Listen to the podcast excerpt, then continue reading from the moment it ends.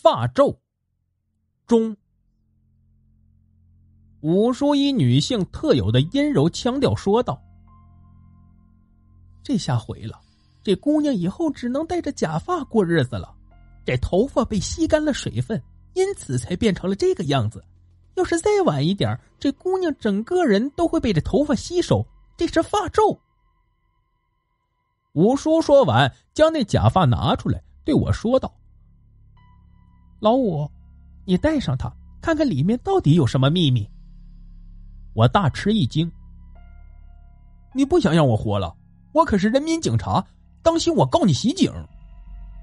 五叔道：“少废话，还有脸说你是人民警察？这点能耐都没有，完蛋玩意儿！”我只好戴上这假发。这时候，我看见在一个家徒四壁的屋子里面，一个小女孩顶着浓密黝黑的头发，正在清洗餐具。一个女人抽着烟，冷冷的盯着她。这姑娘一旦动作慢了，就会被拽下一根头发。姑娘抱着头缩在墙角，头发上流出的血又被吸收回去。这姑娘骨瘦如柴，眼看就要活不下去了。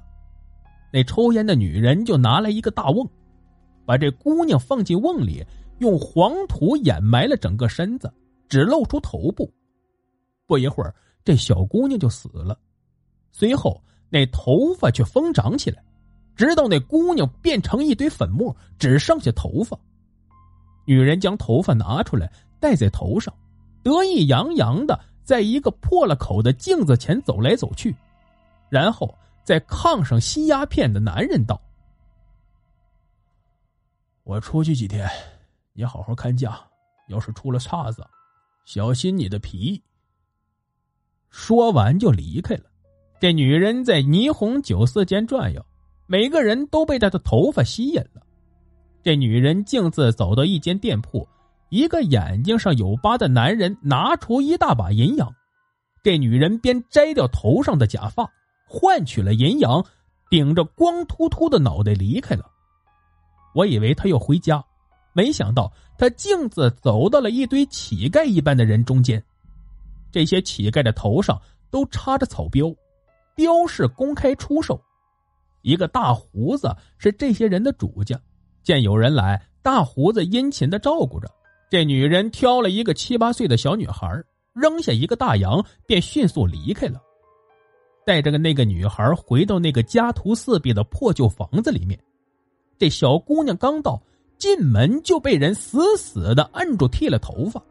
剃完之后，再在脑袋上贴上一张薄如蝉翼的灵符。很快，那头发上就长出毛茸茸的头发来。剩下的事情就简单了，那姑娘也越来越瘦，而头发却越来越浓密和黝黑。两个大人整天躺在炕上抽大烟，过着饭来张口、衣来伸手的日子。一个月后，小姑娘极端虚弱之后，便会像前一个小姑娘一样，被埋进瓮里，把所有的能量。都贡献给那团乌黑的长发，如此周而复始。可是，正当这个姑娘快要被黄土填埋的时候，屋子突然着火，火势凶猛。这一男一女竟然丢下那个奄奄一息的姑娘，准备逃走。他们刚刚跑到门口，却被那姑娘的长发缠住了脖子，三人全部丧身火海。在大火中，我看见十几个姑娘放声大笑。而那串又粗又长又黑的大辫子却没有被火烧到，保存了下来。大火过后，一个男子来到这里，他捡走了这串头发。当他转身时，我分明看见那人的眼睛上面有一个清晰的疤痕。当我告诉五叔和郑宇我看到的情景之后，郑宇道：“那个小店的店主右眼就有一个疤。你确定？”五叔欣喜道：“确定，可是没有理由啊！任凭看到那个人，谁知道是什么年代的人了？”我使劲回忆刚才看到的情景，可是什么都想不起来。刚才的记忆渐渐模糊。五叔道：“有办法让他出来就好了。”我们将苗萌救醒之后，这姑娘竟然两眼茫然，不知身处何处。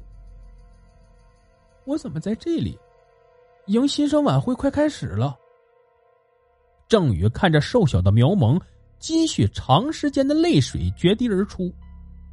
不知道这姑娘看到自己的头发会是什么感觉。我心想，五叔看来和我一样的情绪，因为他也看着那个光秃秃而且坑坑洼洼的脑袋发呆，良久才说道：“有办法了。”我们大家吓了一跳。苗萌问郑宇：“这个长胡子的女人是谁呀？”五叔大囧，我和郑宇则大笑。尽管我们非常小心，不让苗萌接触镜子一类的东西，然而还是不可避免的，在一个不锈钢的茶杯上，让他看出了一些端倪。他表情恐怖，整个眼睛都红了，发疯似的跑到卫生间。我和郑宇立即把他拉住，不料他的力气太大了，我们也非常怀疑这么小的身体是怎么爆发出这么大的力量的。苗萌在卫生间里待了很久，刚刚出来就昏倒了。他醒来之后情绪很低落，不吃不喝不说话，谁也劝不住。我们只好轮番守着他，担心他一时想不开。在香港一个星期的旅游签证就要过期，我们必须马上回去。可是苗萌这个样子根本无法坐飞机，于是我们只好选择先坐过罗湖口岸到深圳。然后坐长途火车赶回西安。这样决定之后，为了防止意外，五叔还是用点燃熏香的方法，让苗萌沉沉的睡了。这样一直到了西安。可是该面对的总是要面对，我们不可能瞒着苗萌太长时间，很多事情还是要跟他说的。到了西安的时候，已经是晚上，我们都很累了。在出租车上，苗萌躺在郑宇的肩上。车从火车站一直向南，走到半路的时候，郑宇突然小声的叫了一声。我们立即从混沌中清醒，急忙问郑宇出了什么事情。郑宇说：“我在苗萌的肩膀上又看到那个小女孩了。”我们仔细一看，不可思议的事情发生了。苗萌光秃秃的脑袋上又开始长起了黑漆漆的头发，虽然现在还很短，可是保不齐以后会变成原来的那样。五叔道：“看来啊，只有找到那个店主，才能解决所有的问题了。”我们立即调转车头，向着郑宇和苗萌遇到的那个小店驶去。